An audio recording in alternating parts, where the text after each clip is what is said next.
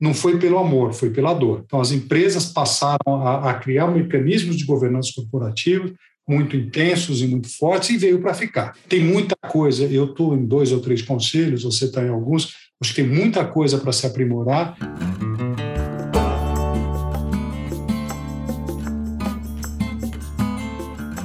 Começa agora o podcast Nem Negacionismo, Nem Apocalipse. Economia, Meio Ambiente e Negócios. Com a apresentação de Gessner Oliveira e Arthur Vilela Ferreira. Gessner Oliveira é PhD em Economia pela Universidade da Califórnia. Foi presidente do CAD, Conselho Administrativo de Defesa Econômica, presidente da SABESP e é professor da FGV, Fundação Getúlio Vargas, onde coordena o Centro de Estudos de Infraestrutura e Soluções Ambientais, além de sócio da Go Associados.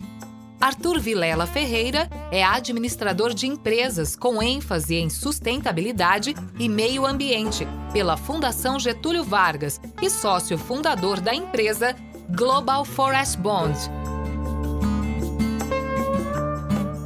Hoje a gente tem um episódio especialíssimo porque o nosso convidado é Jorge Santana, um, um, empreendedor, desenvolvedor de negócios, já passou por vários setores, tem uma experiência profissional é, impressionante e hoje é o, é, dirige a, a, BMG Seguros é, e também é, desenvolve uma série de projetos na própria indústria de seguros e resseguros.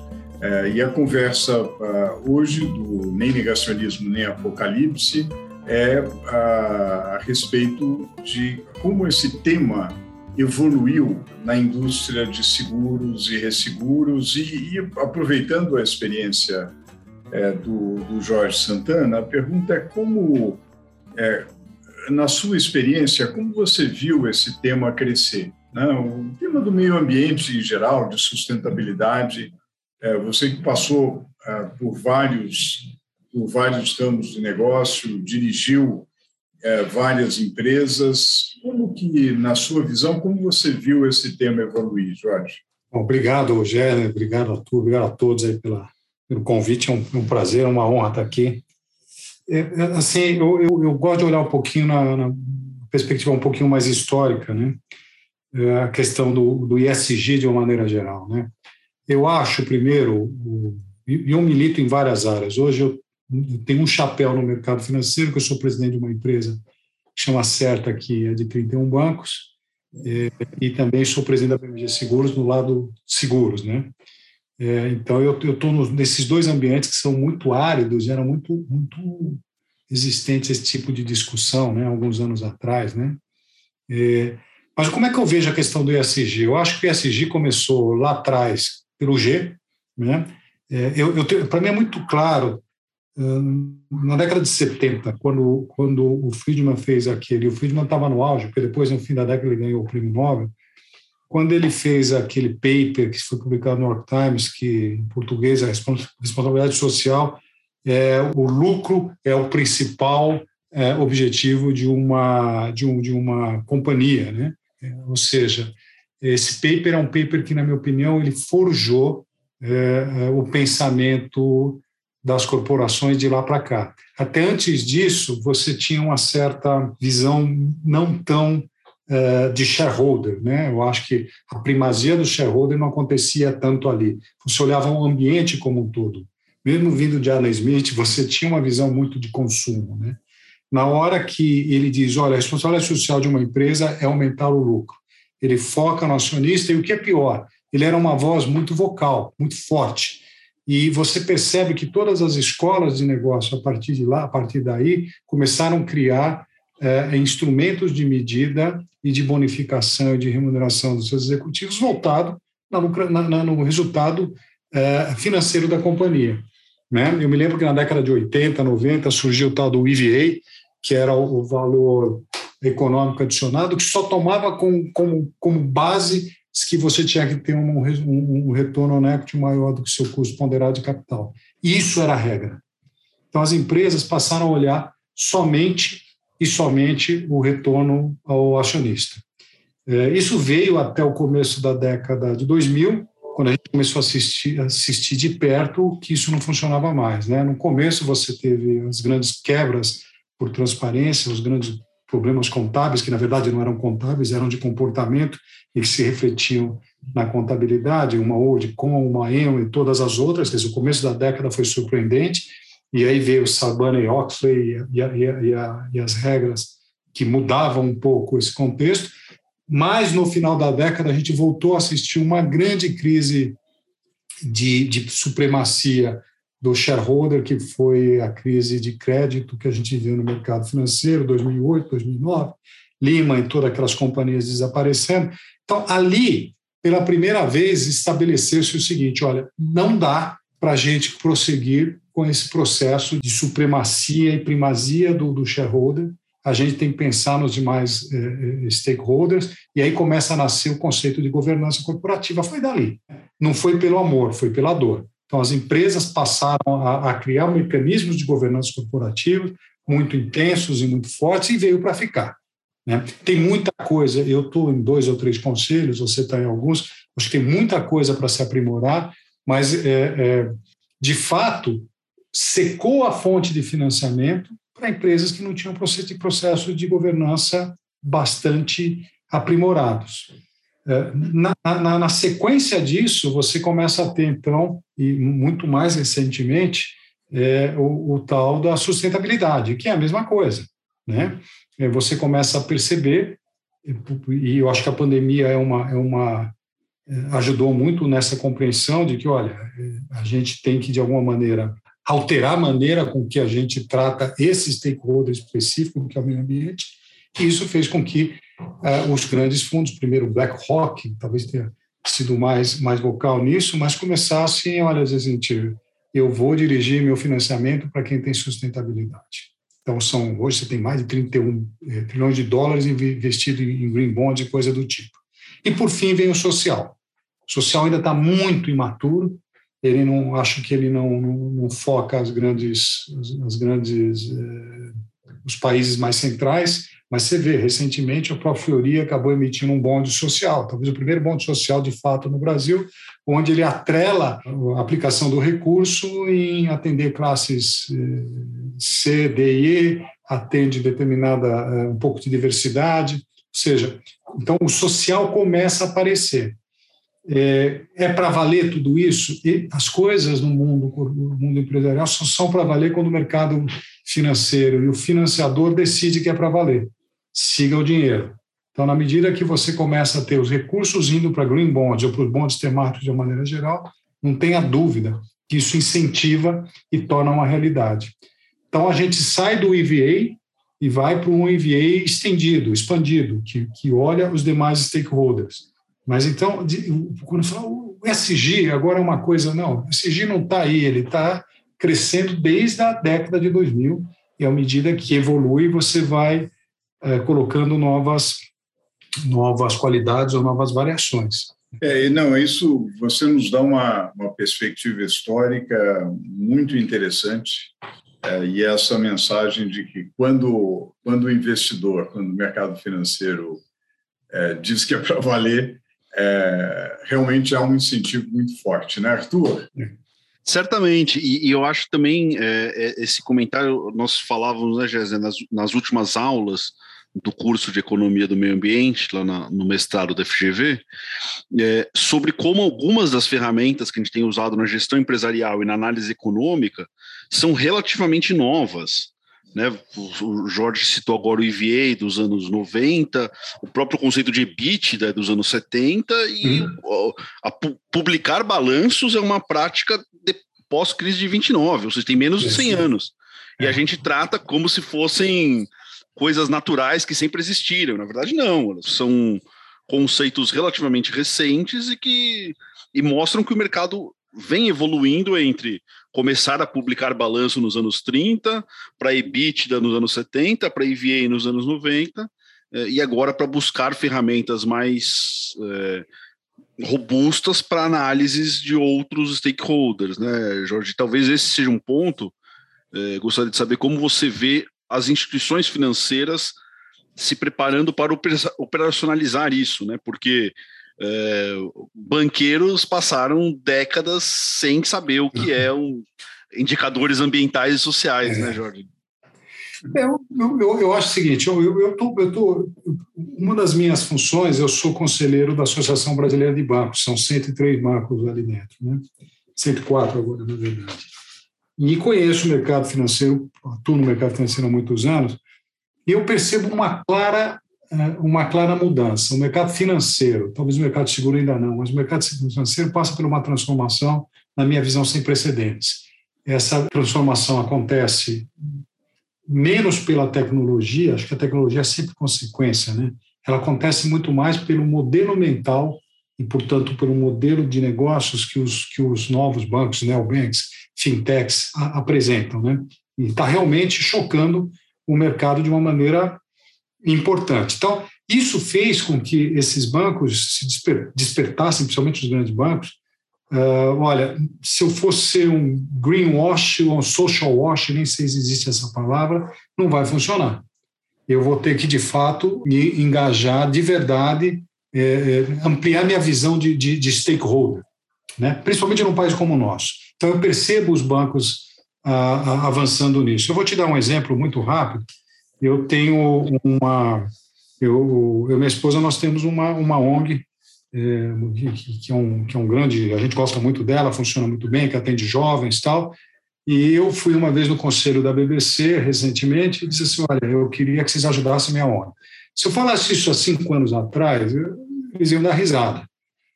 Não só a BBC, não só ajuda a nossa ONG, como nós construímos um comitê S dentro da BBC e a gente está selecionando e ajudando pequenas ONGs, como se fosse uma startup de ONGs. Muito bacana. Né? É, no mercado financeiro e no mercado de seguros, isso é tão forte no que diz respeito ao meio ambiente? Acho que não. Eu acho que está mais distante dos bancos a, a, percepção de que eles têm um, uma importância relevante no meio ambiente como um todo, porque eles são prestadores de serviço, eles não manufaturam nada, tal. Mas é inexorável esse caminho, sobretudo num país como o nosso, Tá? Sem querer me estender, eu gosto muito da teoria de jogos, que você tem dois tipos de jogos. Vocês são professores, sabem muito mais que eu. Você tem o jogo finito e o jogo infinito. Quem fala muito disso é o Simon Sinek, eu gosto disso. O jogo finito é aquele jogo onde você sabe as regras, você conhece o oponente e teu objetivo é ganhar o jogo, é ganhar aquela partida. E aí você gasta todos os teus recursos, exaure os teus recursos para ganhar aquela partida. O jogo infinito não, é o jogo onde o teu objetivo não é a partida, é ficar no jogo mais tempo. Né? Então, eu, eu quero dizer o seguinte: nós, para ficarmos no tempo mais tempo no jogo, a gente tem que cuidar de todos os recursos envolvidos nisso. Não seremos saudáveis num país doente. Não seremos é, sustentáveis num país que não se sustenta. Eu acho que isso começa a aparecer na cabeça do empresário. Não pelo amor, infelizmente, foi pela dor, como foi a governança, como foi o meio ambiente, tardio, mas ainda bem, e como está sendo o social também. Tá? Jorge, é, é, a BMG Seguros assinou uma carta organizada pelo CEDEBS, é, né? É, cobrando uma, uma postura mais ambiciosa para o clima na, na COP26. Qual sua expectativa para a COP26 e qual a sua expectativa para a postura do setor privado em geral e para a postura do Brasil como sociedade e como governo? Eu, eu, acho o seguinte, a minha expectativa ainda ela é, eu acho, pelo que eu tenho acompanhado, a gente ainda está no movimento, assim, uma ou duas oitavas do que imaginava, do que a gente estaria lá. Eu acho que a pandemia está sendo um catalisador importante. A pandemia é essencialmente uma crise de, de descuido com o meio ambiente, não tenha dúvida, né? É, não sei se você já ouviu falar do novo, de um outro vírus que se chama Nipah, que tem 40% de letalidade e que também vem do morcego, porque você tira o um morcego da caverna e ele e já criou alguns surtos lá no, no, no Oriente. Estou dizendo assim, é, é, talvez o assunto seja de uma emergência maior ou de uma urgência maior do que o que a gente via, visualiza hoje. E o ser humano, principalmente o empresário, ele tem, ele tem a sensação que ele está encastelado e que nada vai acontecer. Eu tenho uma perspectiva muito preocupante com o país e como o país trata isso hoje e, e como o nosso governo trata tudo isso que a gente está vendo. Eu acho que falta falta entendimento de, de, de infinito, né? Eu estou muito ligado à área social pela minha ONG e eu percebo um mundo invisível que também acontece na parte ambiental que nenhum de nós vê e que ele está ali e que a pandemia só acentuou. Então eu percebo que não virá do governo e principalmente desse governo alguma ação um pouco mais estruturada. Cabe à sociedade civil, cabe às empresas se organizarem, e tem, você tem vários exemplos, você tem a, a Luísa, Trajano e outros, se organizarem no sentido de pressionarem e criarem eh, projetos e recursos para que a gente, de fato, possa avançar. Então, tem assim uma, uma decepção minha, não uma decepção, uma, uma falta de credibilidade minha de que nós vamos ter ações estruturais, políticas de Estado para resolver as situações, seja no social, seja no, no ambiental. Não dá a nossa postura, na minha opinião, nesse evento foi greenwash. Quer dizer, a gente está dizendo lá que a gente vai fazer coisas que a gente não tem a menor ideia de como vai fazer. Vamos ver muita tensão no ano que vem, eu acho, também na economia. Eu, eu, eu prevejo uma, uma, uma tensão. Nós temos um Banco Central independente que vai querer criar um, uma segurar o expansionismo do país e o país vai querer crescer no populismo. Ou seja, a gente tem tensões internas que está longe de se preocupar com isso.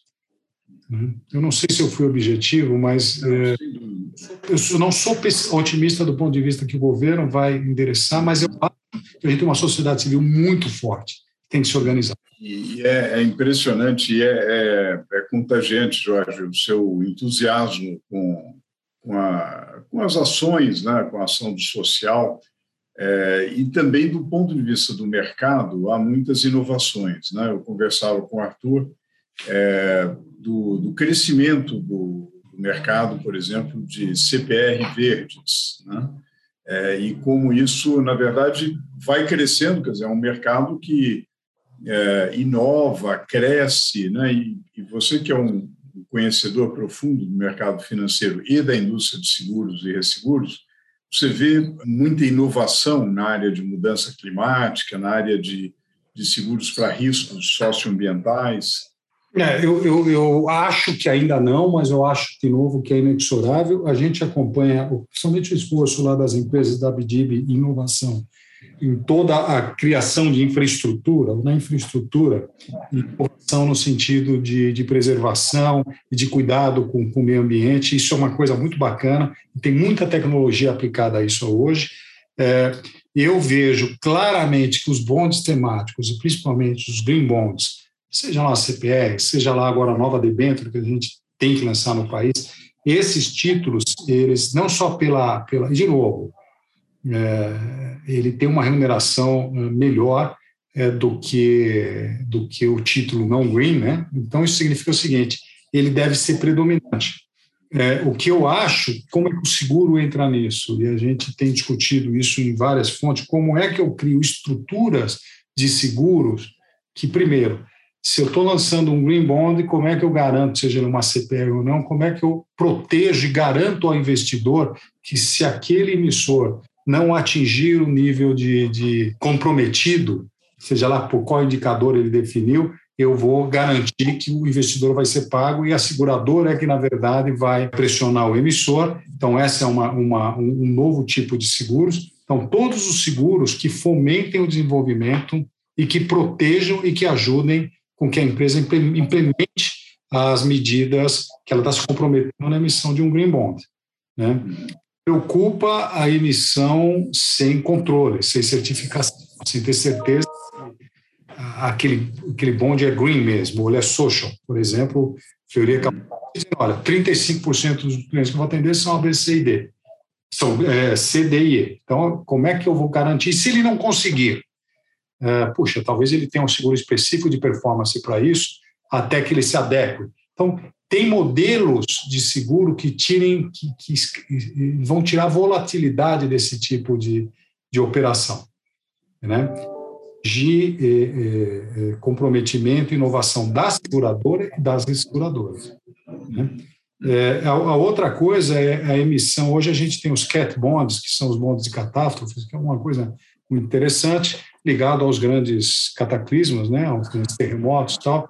Mas você uhum. pode criar bonds específicos é, é, ligados a, a, níveis de atingimento de metas ambientais, né, e proteções específicas relacionadas a isso também. Então, é, isso pode criar mercado secundário de bonds que não são só green bonds, são um pouco mais que green bonds, que de fato protejam as estruturas como um todo de uma maneira diferente. Então, tem muita coisa para inovar aqui, tanto no social quanto no, no, no, ambiental, como tem governança, né? Eu já vou ter seguros específicos. O DNO nasceu nessa linha, o IENO nasceu nessa linha, que são seguros que protegem, no fim, erros dos gestores, erros dos, dos executivos. Né? Então, o, o, é fundamental nisso, viu? É, Jorge, você já nos deu aqui uma visão excelente das várias oportunidades. Arthur, uma última pergunta ao nosso convidado. Jorge, você tem bastante ligado agora no mercado de seguros é, e uma grande parte das discussões, principalmente as discussões ambientais, chegam no mercado financeiro via a questão de risco. Né? Então, a gente está falando de risco climático, é, risco de não performance. No caso específico do Brasil, aí você tem risco hidrológico na geração de energia, você tem risco climático no agronegócio, que é da produção uhum. agrícola. Né? A gente já está vendo agora em 2021 uma expectativa de quebra de safra principalmente café e milho e soja um pouco por causa de geadas e secas. Como você vê o, o mercado de seguro atuando, é, primeiro, para do lado da proteção e também do lado da, da alocação eficiente desses riscos e, e de incentivar que as empresas os agentes estejam agindo de acordo com o risco ambiental que eles estão tomando, né, né Jorge? Eu acho que você tem, você tem dois caminhos. A primeira coisa, o mercado de seguros, esse tipo de, de risco no país, ele precisa ser um pouco mais global. Porque o que, o, o que eh, ele depende menos da seguradora e muito mais da resseguradora. Porque as resseguradoras, o que, que eles, eles têm? Exposições no mundo todo. E ao ter exposições no mundo todo, ele tem uma carteira super diversificada. Então, a não ser que você tenha um terremoto no México, um terremoto na Ásia e um, e um tsunami em algum outro lugar, quer dizer, as carteiras suportam as variações todas. Né? Então, quanto mais a gente ter acesso ao mercado internacional de resseguro, esse é o primeiro ponto, mais a gente consegue cobertura e proteção aqui, porque a gente está em risco climático diversificado do, do, ambiental diversificado do resto do mundo. A segunda coisa, a gente precisa mudar um pouco o conceito de produtos, a regulação precisa mudar. A gente precisa sair um pouco dos produtos de riscos eh, lineares ou, ou, ou, ou discretos e você ir para, eventualmente, riscos paramétricos, que, que, é um outro tipo de medida de risco. É uma medida de risco muito mais é, parecido com, com, com precificação de opções do que qualquer outra coisa, onde você consegue estabelecer, olha, você vai perder tanto e, e, e, em regiões diferentes, ou seja, é um outro conceito. Isso não é claro no Brasil, ainda não funciona muito bem no Brasil. Você não tem uma regulação ainda muito, muito, muito eficiente nisso, mas ele é o caminho. Então, é uma diversificação global, cada vez mais acesso. Se você for ver no Brasil, você tem um, grupo muito pequeno de resseguradores que atende o Brasil. Você precisa atrair mais o mercado internacional, precisa ter produtos que sejam produtos diferentes dos produtos que a gente tem hoje no conceito de precificação de risco e de, assessment de risco. Né? É, eu acho que esse é um pouco do esforço lá do Instituto, levar a gente mais para o mercado, o que acontece no mercado internacional. É, veja, é, sem, me, sem, sem me alongar, se você não tivesse esse tipo de componente, as seguradoras todas teriam quebrado nos Estados Unidos, porque todo ano você tem uma série de, de, de, de grandes é, eventos e temporada de furacões. Então, como é que eles sobrevivem? Eles sobrevivem com mecanismos de, de, de proteção mais sofisticados, seja ele paramétrico, seja ele no mercado de, de, de bonds através do, dos ILS, ILS, os cat bonds, ou seja, são coisas que nós estamos engateando no Brasil. O ILS, que é um bonde, de, que é um bonde lastreado de seguro, foi lançado no Brasil esse ano. Não tem um ainda que foi emitido. Então, a gente está, para o tamanho da a dimensão do Brasil, a gente está muito atrás, ainda tem um, um catch-up enorme para fazer. Então, esqueça o seguro que você conhece hoje. Aliás, para tudo, viu? E pense num seguro diferenciado paramétrico com escala global. O que a gente teve aqui, e, e aí muito obrigado, Jorge. Jorge Santana nos deu essa visão, primeiro, uma perspectiva histórica do ESG, mostrando que, na verdade, é um processo de mais meio século levando e que consolidou o que a gente está vendo hoje. Depois, mostrando nas ambições é, do, do setor privado, do ponto de vista de, é, de avançar no tema, e, e ele mesmo é, é, um entusiasta de várias dessas ações, especialmente na, no, na dimensão social. É, e o, o, obrigado, Jorge, pelo seu conhecimento da inovação na indústria de seguros e, e resseguros. Eu devo dizer aqui para os ouvintes que o Jorge Santana foi um, um dos grandes arquitetos, ou o maior arquiteto do Instituto de Inovação de Seguros e Resseguros, é, que a, a, Fundação Getúlio Vargas tem, o, tem a satisfação de participar e, e, e oferecer sua plataforma para esse, esse instituto. E esse episódio, Jorge, vai ser uh, amplamente discutido né, no curso de Economia de é, do meio ambiente, a gente discute amplamente esse episódio e a gente vai tomar a liberdade não só de aproveitar esse episódio, como é, voltar a você com as várias questões e debates que vão surgir é, daquilo que você nos trouxe aqui. Muitíssimo obrigado pela, pela participação e esse debate continua e toda semana no Nem Negacionismo, Nem Apocalipse, a gente traz mais questões ligadas aí a essa é, a questão ambiental. Muitíssimo obrigado. Obrigado, eu que agradeço. Obrigado pelas palavras. Um grande abraço a todos. Viu? Obrigado.